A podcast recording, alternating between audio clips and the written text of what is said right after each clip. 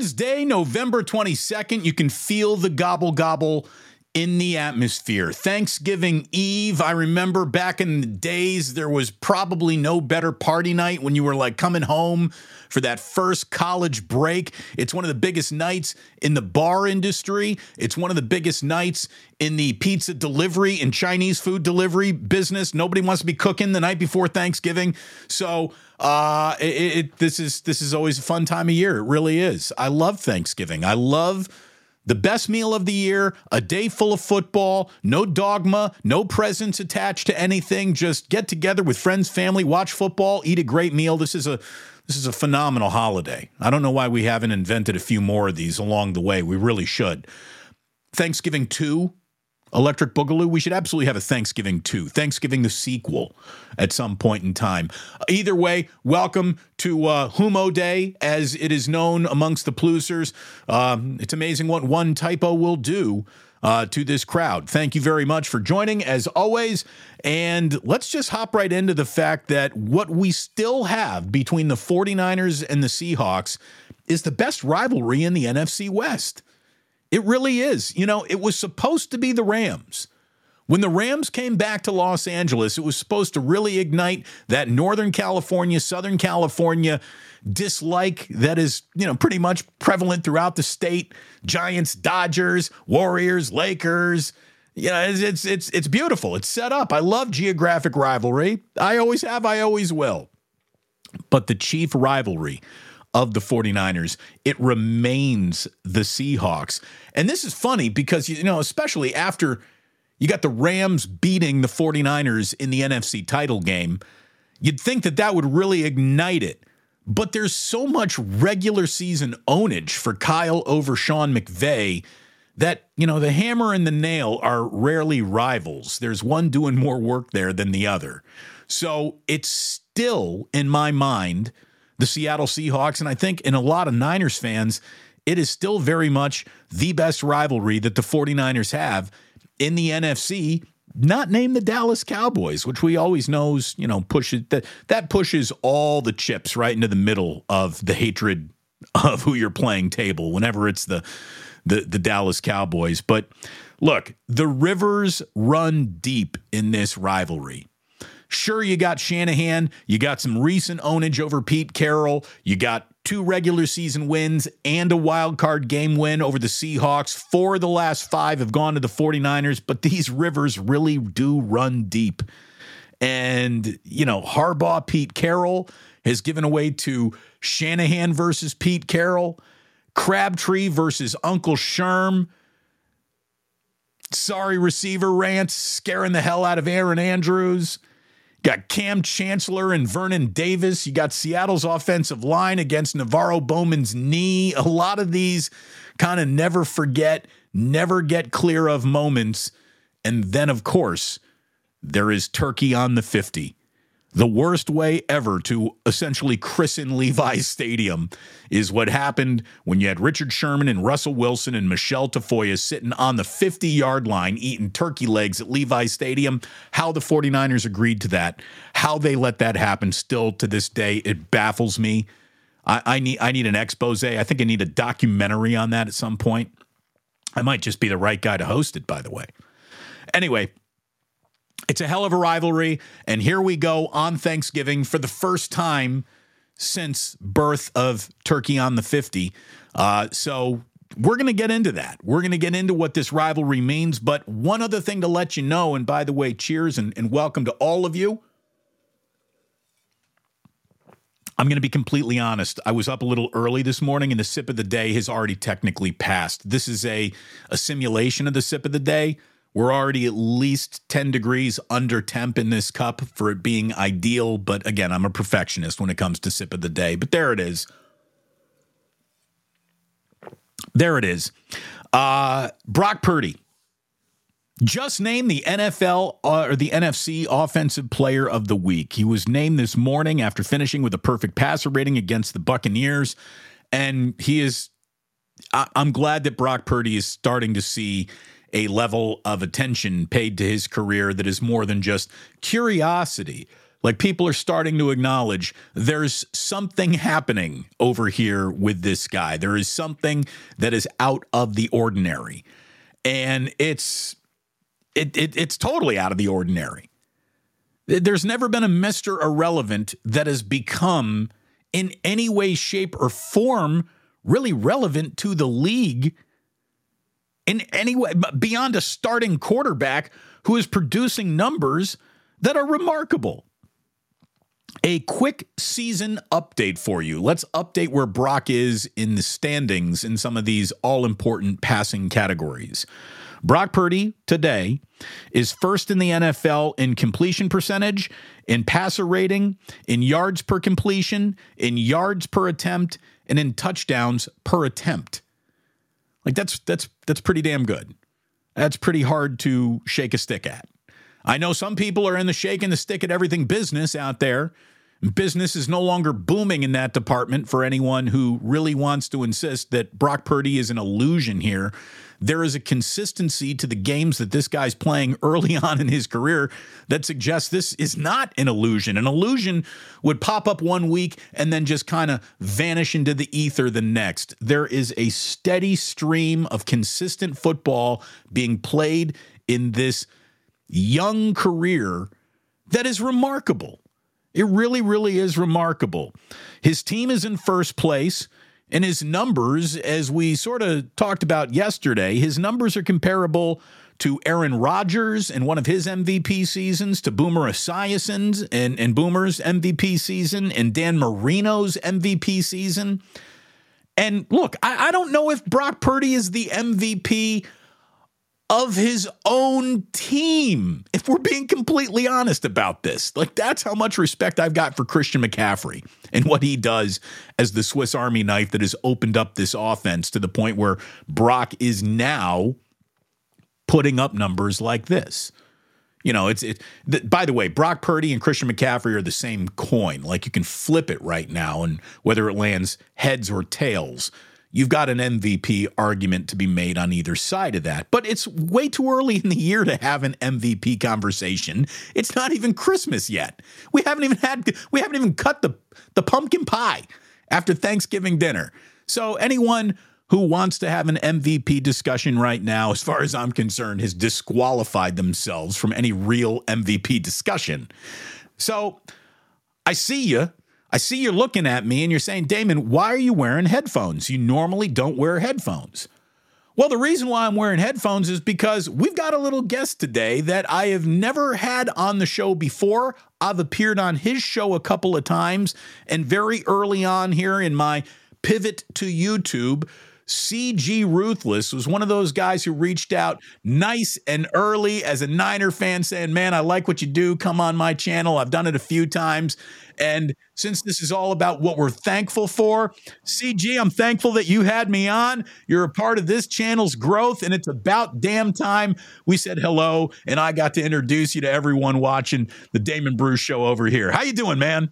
Oh, thank you, Damon. It is a pleasure and an honor, and salute to your fans, man. You you've been growing, man. I've been admiring you for years, man, and it's just an honor to be on your show too. Well, thank you. I'll tell you what I'm admiring those sunglasses. Uh, t- tell ah. us about the, tell us about the sunglasses. Are those the official Colorado football? Isn't what we sort of promised it to be, but we're still yeah. pretending it's working.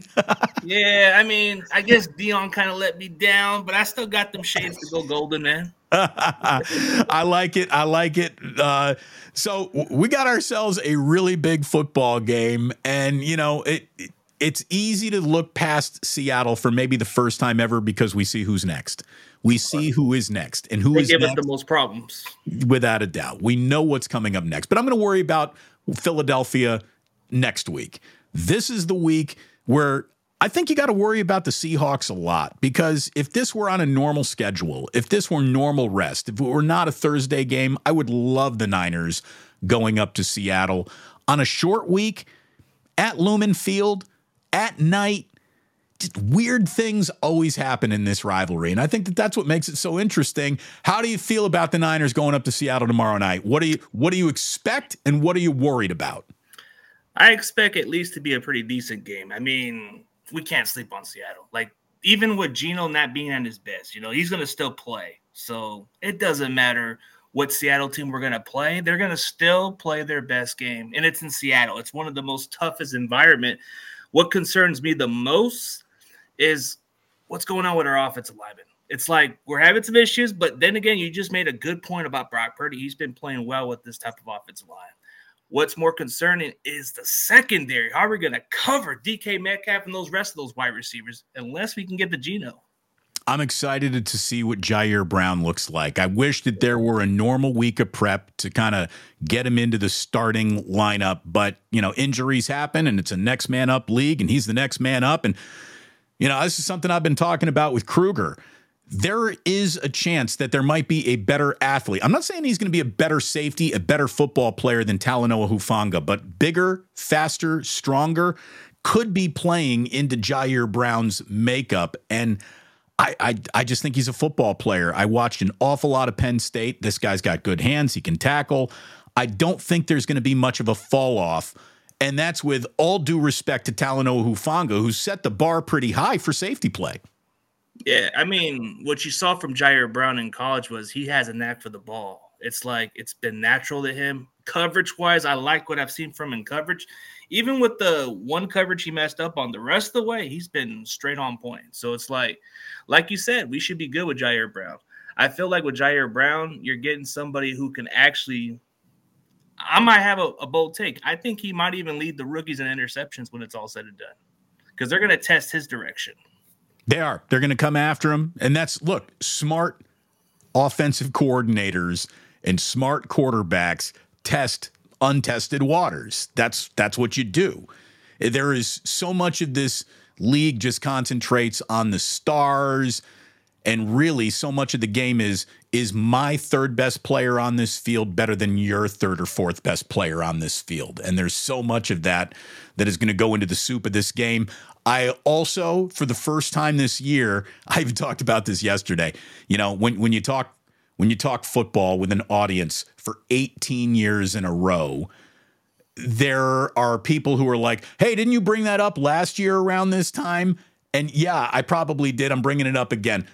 Special teams red alert all afternoon long. Watch Seattle try to steal a possession either with a fake field goal or a fake punt. I just feel like Pete Carroll on a short week has got some bullshit waiting for the 49ers. There he sleeps a little bit. Yeah. Yeah. So um special teams red alert, feeling it? Yeah, I feel like it's going to be a little trickery. You know how that one play where Travis Homer got the touchdown off of that fake punt play? It's going to be something like that, maybe. Be on red alert. Be on red alert. Red alert. Watch out for that fake punt because that's where the running back. It could be that running back. Um, I think Charbonnet might get it, or um, I'm hearing that they got this rookie uh, McIntosh that's going to be activated for this game. Well, look, it's going to be a, a, little bit of element of surprise, a little bit of unexpected because it is a short prep week, and we know that it's harder on a short prep week. You sort of condensed the playbook in a short prep week. 49ers, I think they're the better team. But Seattle is just good enough at home to have me a little worried about this game. I really, I, I am. Division rivalries breed contempt. They know each other. I don't think anyone's going to be able to surprise each other. So just going out and playing bully power football should go into the Niners' favor. It really should. But this is what Seattle does. They can sit there and trade punches with anyone. And then it's a question of how many mistakes do they make. I saw this today. CG, the Seahawks are the most penalized team in football. I, I, didn't even really realize this until I saw Akash Anavarathan, another content creator that I've had on the show too, who's really good at what he does. Um, Seattle's got a lot of middling numbers. They're like 18th in total yardage, 13th in passing, 25th in rushing. They're very average, but they're consistently inconsistent with the flags 25 flags in just their last three games alone. Pete Carroll's team leads the NFL in penalties this season. So if the Niners play clean, I think they get out alive. We should be able to take care of it. It's just like you said, like the penalties may be the factor for us to win this in a way. You know, like um the way how Seattle plays, man, they they play too physical sometimes, and that's part of what kills them with penalties, especially with certain players. Like uh, I think majority of their penalties come with their defenders mostly, because those guys, I see how I see I can see why you're saying they have the most penalties the last three games because they're undisciplined. The way we play ball is we run it towards their throats. The, the weakest part of their game is the run defense. They are ranked 21st against the run. If you run outside with Christian McCaffrey, you should get those big chunk of yards out of them. You know why there's an awful lot of, I think, penalties on Seattle too, is because Pete Carroll's up there trying to play Legion of Boom level football without the talent that it really takes to play that level of football. Legion of Boom basically had a game plan, and their game plan was we are going to be physical every single play. We doubt you throw a flag on every single play. We dare you to overly zealous uh, like officiate this game. And because of certain players' reputations, they got away with it. Maybe lesser reputations let Seattle get away with it a little bit less and all these flags that they're picking up. Um, tell t- tell people who are seeing you for the first time where to follow you, about your channel, where they can come and get cool sunglasses 49er content. Oh, dude, definitely. Um, CG Ruthless. I just do shows on a daily. Um, mostly I go on TikTok, so that's where most of my content's at. Man, I got like five thousand followers down there. YouTube you know, I'm, been, still, not, I'm still not on TikTok. I just I haven't done it. I can't. I there's something about, and I'm not worried about Chinese spying or anything like that. There's just like tell me you don't do like TikTok dances and you're you're, you're not you're not doing like head, oh. shoulders, oh. knees, and toes on TikTok. Oh no, I just do Niners content okay, or I just use a green screen. I do updates. Most of my videos just go up the roof a little bit, but um, yeah, on YouTube it's just CG Ruthless. Um, if you guys want to see my most impressive interview, check out my Spencer Burford interview. That's like the one that was like a month before the draft. If you guys are not too familiar with my channel, man, that's I have separate content. One is for the wrestling content where I interview pro wrestlers, and then the one with Niners content I keep it separate. All right, so I used to watch an awful lot of wrestling earlier in my life. I'm going back to like Ricky the Steamboat Dragon, Ooh. British Bulldogs uh, Koko B. Ware, early W. Macho Man. Yes, yes. Uh, best wrestler working the circuit today is who? who? The, be- the best one currently? Yes. Who is currently the best wrestler in the wrestling universe?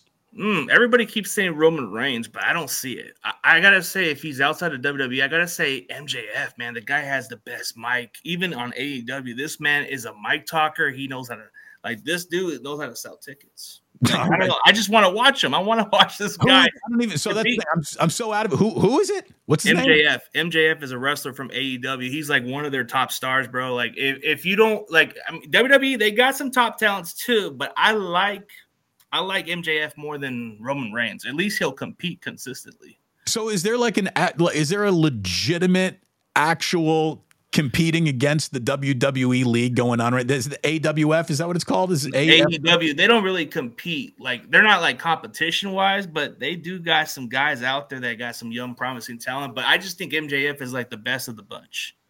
Like I when I watch wrestling I want to see this guy wrestle. There you go. Roman Reigns I'm, I don't know. Like I, I like the other guys but Roman Reigns just I'm getting bored out of him Niner content, wrestling content, great sunglasses. And if you don't mind me saying, a really nice guy. You reached out to help me early on. Thank you so much, my friend. Have a happy Thanksgiving to you, your whole family. Hope you have a great one. Oh, yeah, you too, dude. Uh, it's been an honor. And, dude, this was a good timing. I was like very thankful you reached out for this show, man. This is just fun, dude. Well, it's great having you on. There he is, CG Ruthless. Follow him on YouTube. Follow him on TikTok. Follow him on Twitter. CG Ruthless One on Twitter. Is that what it is? Yeah. There you go. And we won't we won't call it X because we ain't playing that with Elon. Thank you, man. Take care of yourself. All right, man. CG Ruthless again. Nice guy, young guy, understanding the the the, the he he's helping me understand what the hell's going on here on YouTube early on. So I appreciate him very very much. And this is all about what are you thankful for? I'm thankful. How are you? Are you good? You feeling thankful? So here's the plan tomorrow, okay? We're going to have a sort of abridged Damon Bruce show at 11 a.m. We're going to come together. We're going to kind of cheers and say what we're thankful for. And tomorrow, if you're interested, I will share a way to call in and we will have our Thanksgiving Day draft on Thanksgiving of side dishes. We're going to do that tomorrow. I was told that I can use the same link that I just sent CG Ruthless. I can put that in the chat. Okay? I can put that in the chat. And you can copy that link and you can come on in and we will in the order in which you arrive, which is the most democratic way to do it, have ourselves a Thanksgiving draft at 11 a.m. tomorrow morning. I'm looking forward to it. We're also using this as a chance to test the capacity of how I actually work this and take calls. And maybe this is the big, bold, bright new future of taking calls here on the show, video calls. I think I got it figured out. I think Larry showed me. Ah! Aha! I think Larry showed me how to do it. So that's where we're that's where we're going. Brave new territory tomorrow, and just yeah, a chance to say thanks to so many of you who have been so incredibly supportive of what we're doing over here. It means an awful lot. Uh, speaking of support, uh, the support that we get from our sponsors is second to none, starting with my man Ike, who, like I said, nobody wants to do any cooking today. Nobody wants to be in the kitchen today, but everybody has to have lunch today. Everybody needs to have lunch. Why don't you go ahead and order yourself a sandwich from Ike's and do it on the Ike's Rewards app? Start earning your way towards free sandwiches. There is a Thanksgiving sandwich with turkey and stuffing and cranberries that is fantastic, but Thanksgiving's tomorrow. You probably don't need that sandwich today, a Thanksgiving preview, or maybe you just want to bury yourself in any and all Thanksgiving flavors. And so go for it. Um, I think I'm getting a Jamie Sirewich. I talked about it yesterday, didn't order one yesterday. I've already talked to Jillian about how this afternoon's going to play out, and I do think we're ordering Ike's. So there you go. We don't want to cook either. We don't want to cook either the day before Thanksgiving.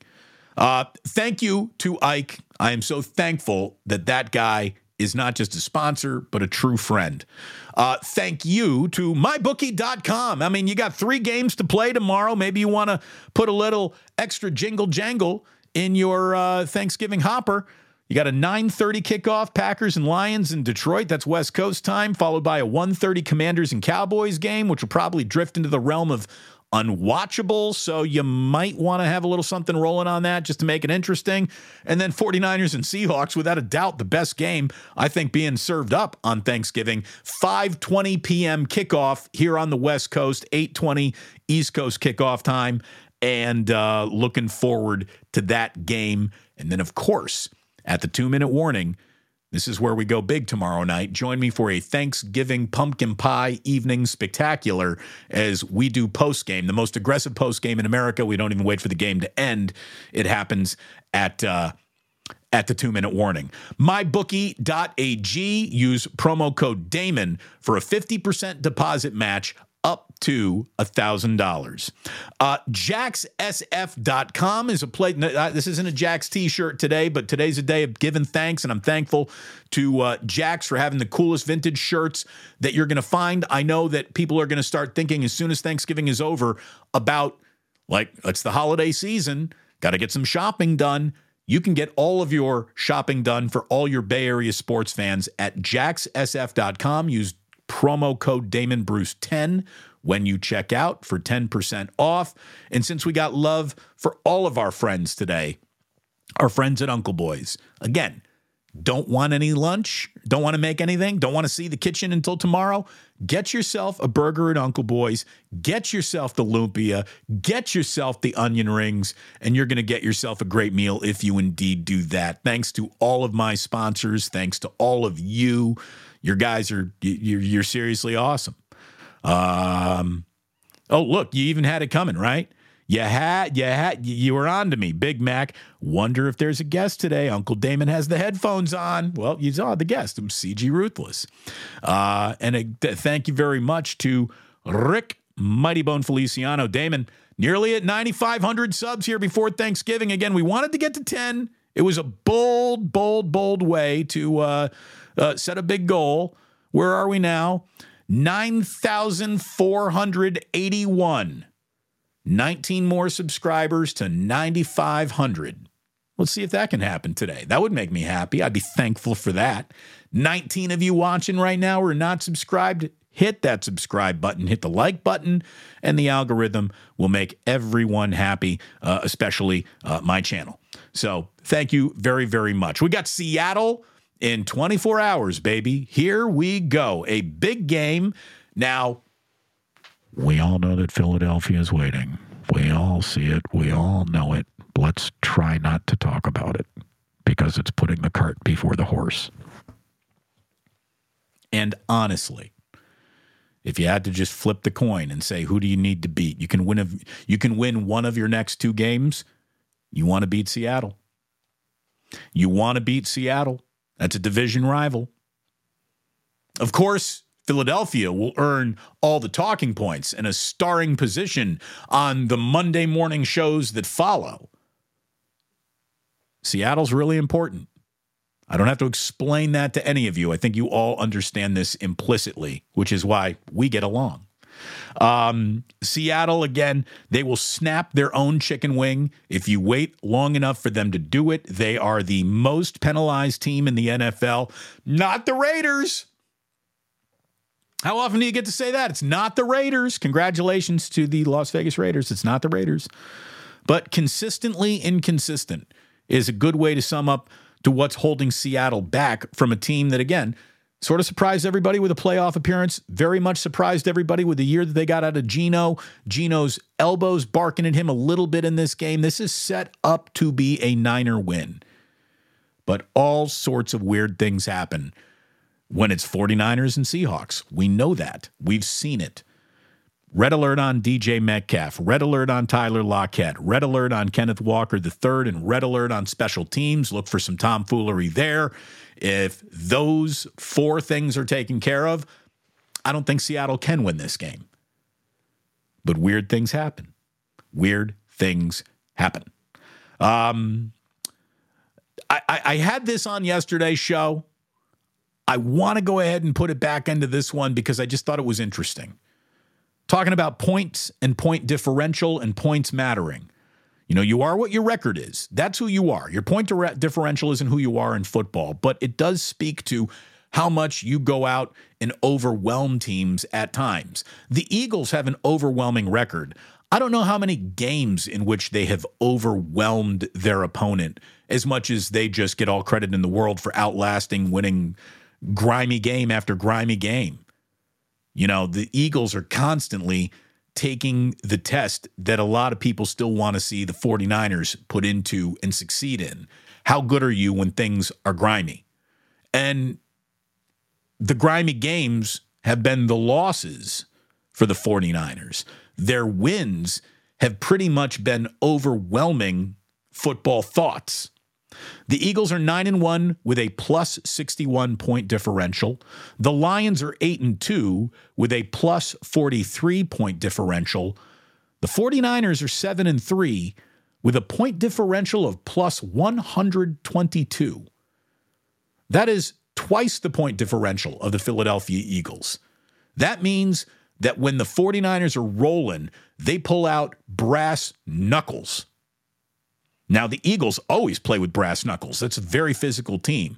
But the beatdown has not been as complete and as thorough as the way the Niners have turned around and just straight up backyard bullied some teams in this league.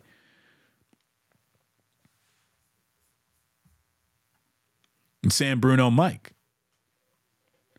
CG Ruthless. Welcome to the initiated and he did have the stunner shades on. And no, indeed, those those those ain't Zenny. Look at this. A lot of love for CG Ruthless. Good to have you on the show.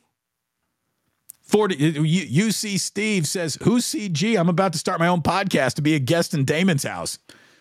Hey, call in tomorrow. We're going to have a Thanksgiving Day draft right at 11. Get in, UC Steve, get in early, and maybe mashed potatoes will still be on the board for you. Who knows? Thank you so very, very much to Giant Niner fan.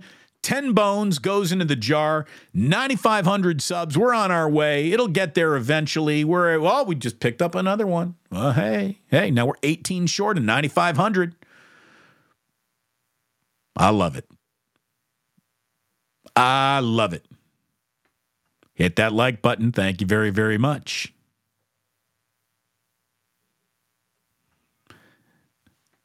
Nathaniel Richards, Niners minus seven and a half seems high. Yeah, I, I tell you, in terms of betting on this game, I'd be in full layoff mode. I can take these off now, by the way.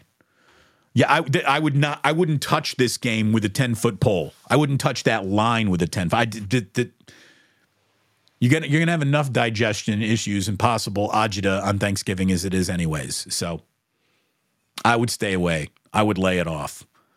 And again, I'm not much of a gambler.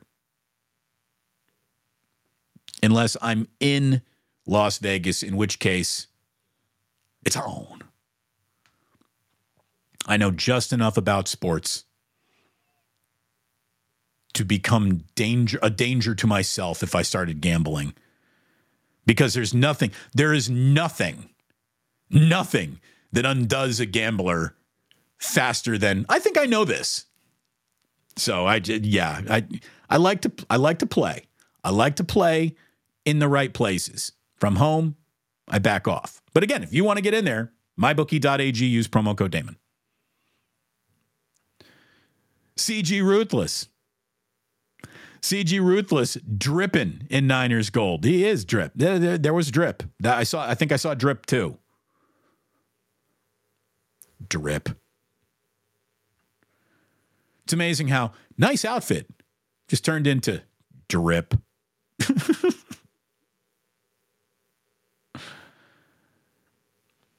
Talking about Ji'Ayir Brown, Old Dirty Hungus says Larry's been singing his praises all year long. Hate Huff out, but I think got a good player. Look, I do too. I do too. And I am the biggest Talanoa Hufanga fan out there. I mean, I was driving that guy's bandwagon early on in his career. He is always around the ball. Last year was a better year than this year for Hufanga, but I, do, I like Ji'Ayir Brown. I don't think there is going to be dramatic fall off. I, how about this? I doubt at any point in time this season becomes undone completely Ji'Ayir Brown's fault. I just don't think that's going to happen. I think there's a player. UC Steve says, look, Seattle just almost was beaten by the Commanders at home a couple weeks ago. Football's hard, man. Professional football's hard. Anyone can come and get you. Anybody can come and get you. Right when you think there's no way, no way they can drop that game. That's a game you can drop. So, I don't want to talk about the Eagles in terms of 49ers and Eagles. I want to talk about Monday Night Football and that ratings monster. Did you see the number on this? 29 million viewers. It's the largest average audience for a Monday Night Football broadcast since the Packers faced the Cowboys back in 1996. So, 1996 might as well be a different planet a different universe, certainly a different media universe, right? In 1996, there was no iPhone. The internet was still in its, I don't want to call it infancy, but the internet in 1996 is at best a toddler. Like a flip phone was something people would be like, whoa, what's that? A flip phone? This was even before the Razr flip phone came out text messaging wasn't even really a thing back in 1996. Like the entire world was different in 1996.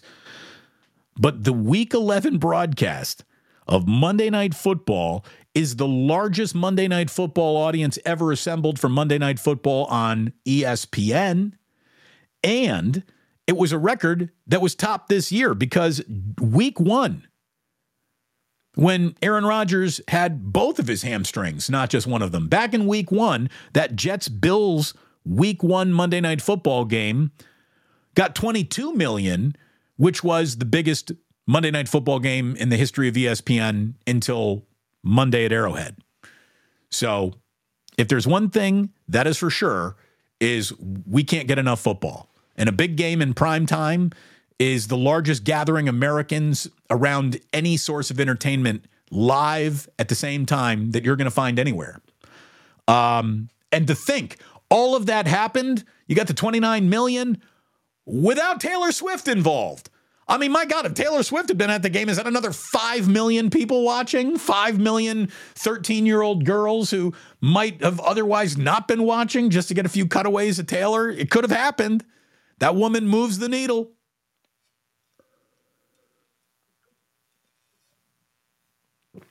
Can't deny Taylor her place in moving the needle.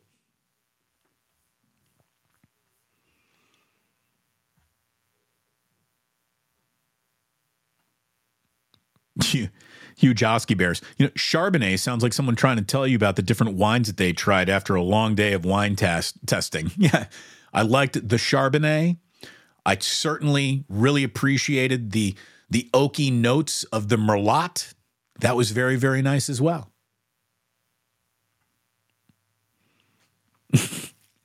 Mom's drunk. She's had way too many glasses of Chardonnay.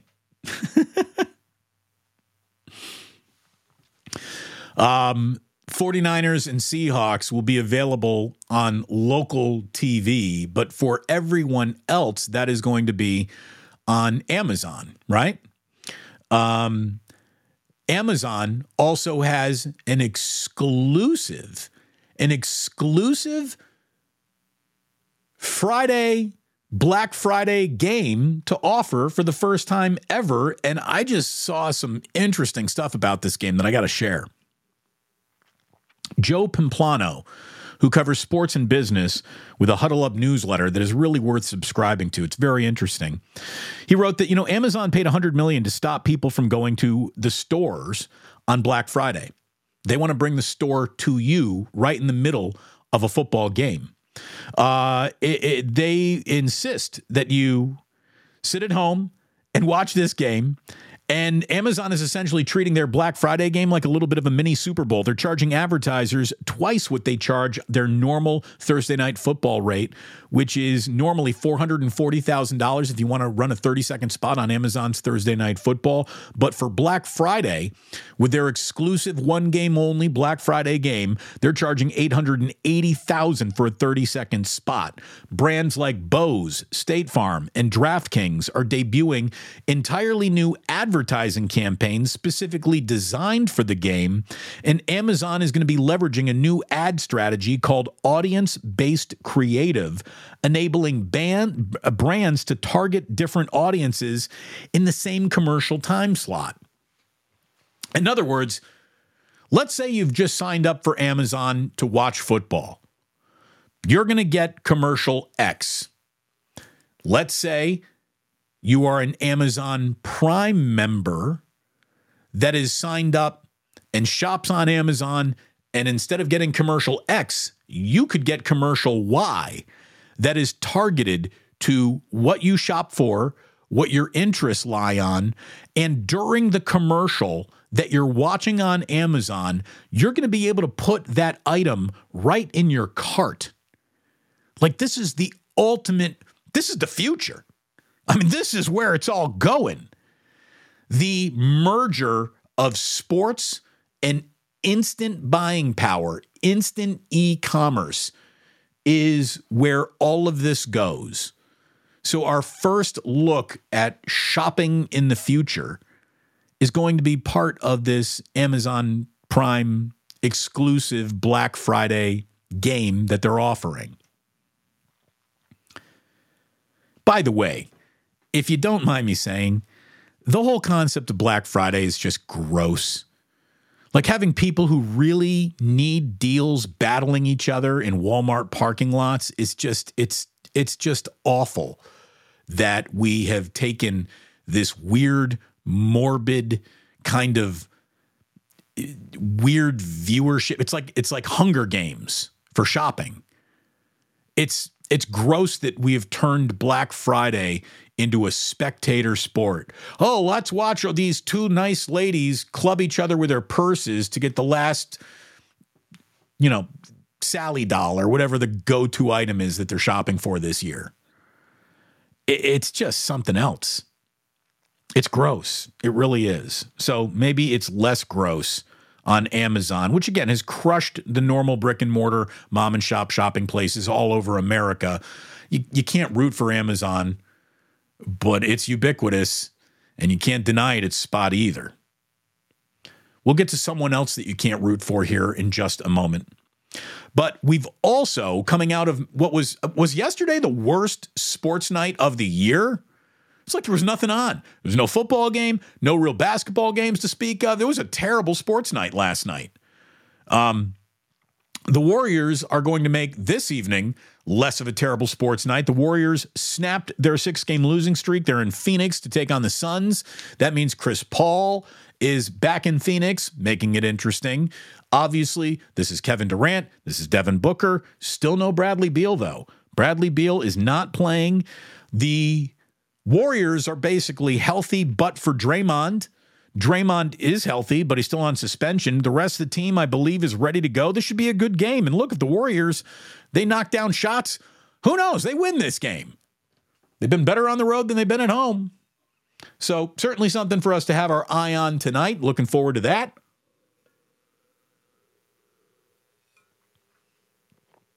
And then I want to wrap up today before we hop into Club Plus with a story that just made me throw up in my mouth a little bit.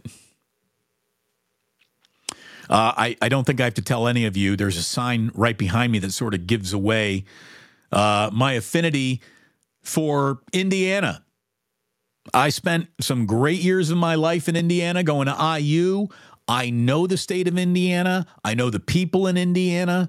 There's an awful lot about them that is just dripping with Midwestern lovely hospitality. There is an awful lot of Indiana that drips with an element of un, you know, inbred, racist, just awful rednecks. There's you get both. You get you get both in Indiana. What I can tell you conclusively, I mean beyond the shadow of a doubt, is that when it comes to being racist in Indiana, White people are not subjected to it. And that brings me to Jim Irsay.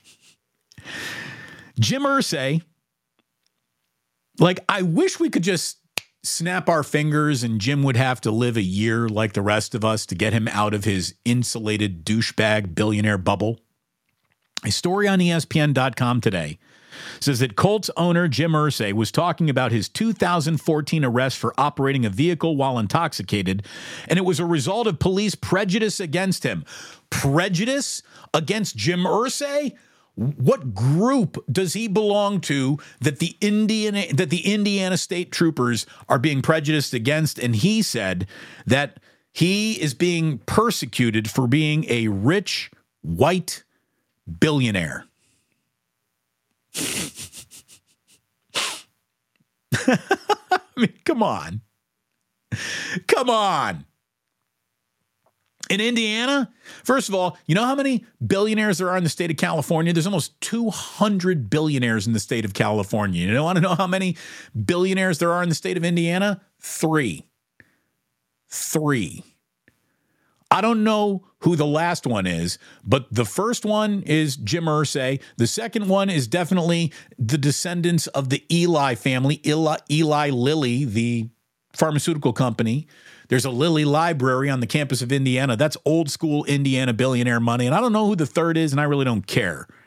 But I don't see either of the other two white billionaires in Indiana living that, you know, what four years a slave lifestyle that uh, Jim Irsay was it seven years? What, what, was the name of that movie? It was a really good movie.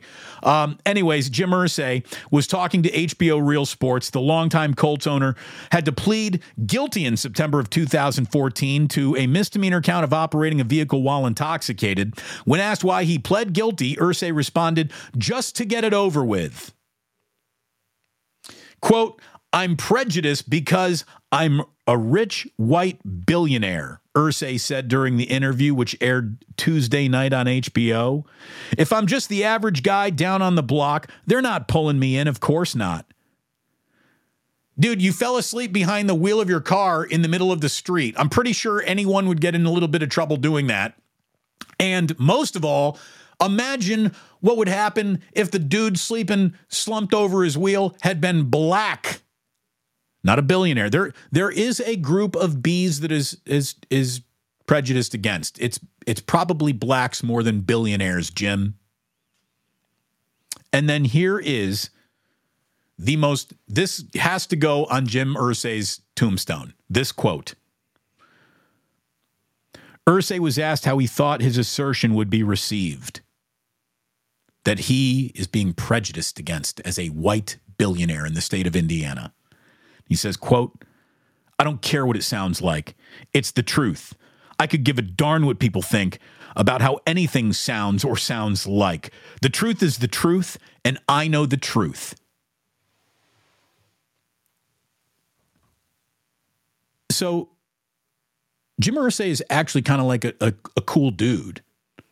Like he he likes music. He collects an unbelievable uh, amount of m- music memorabilia, and he's got like the original manuscript of "On the Road" by Jack Kerouac. There's a lot of things that I, I kind of like about Jim Irsay, but I think that those days are over because this douchebag so lives in his own bubble. And there you go. It's the truth. I could give a damn what people think about anything it, or, or what it sounds like. The truth is the truth, and I know the truth. Again, you know the billionaire's truth. You know your truth. You don't look at anything from any other perspective than your beat down upon prejudiced billionaire life that you have to just slug your way through. It's so tough. This is like John Fisher telling those three fans at the owners' meetings, like, oh, it's been harder on me than it's been on you guys. These fucking billionaires, what a group of assholes. Every single time they open their mouth, they get worse. They seriously do.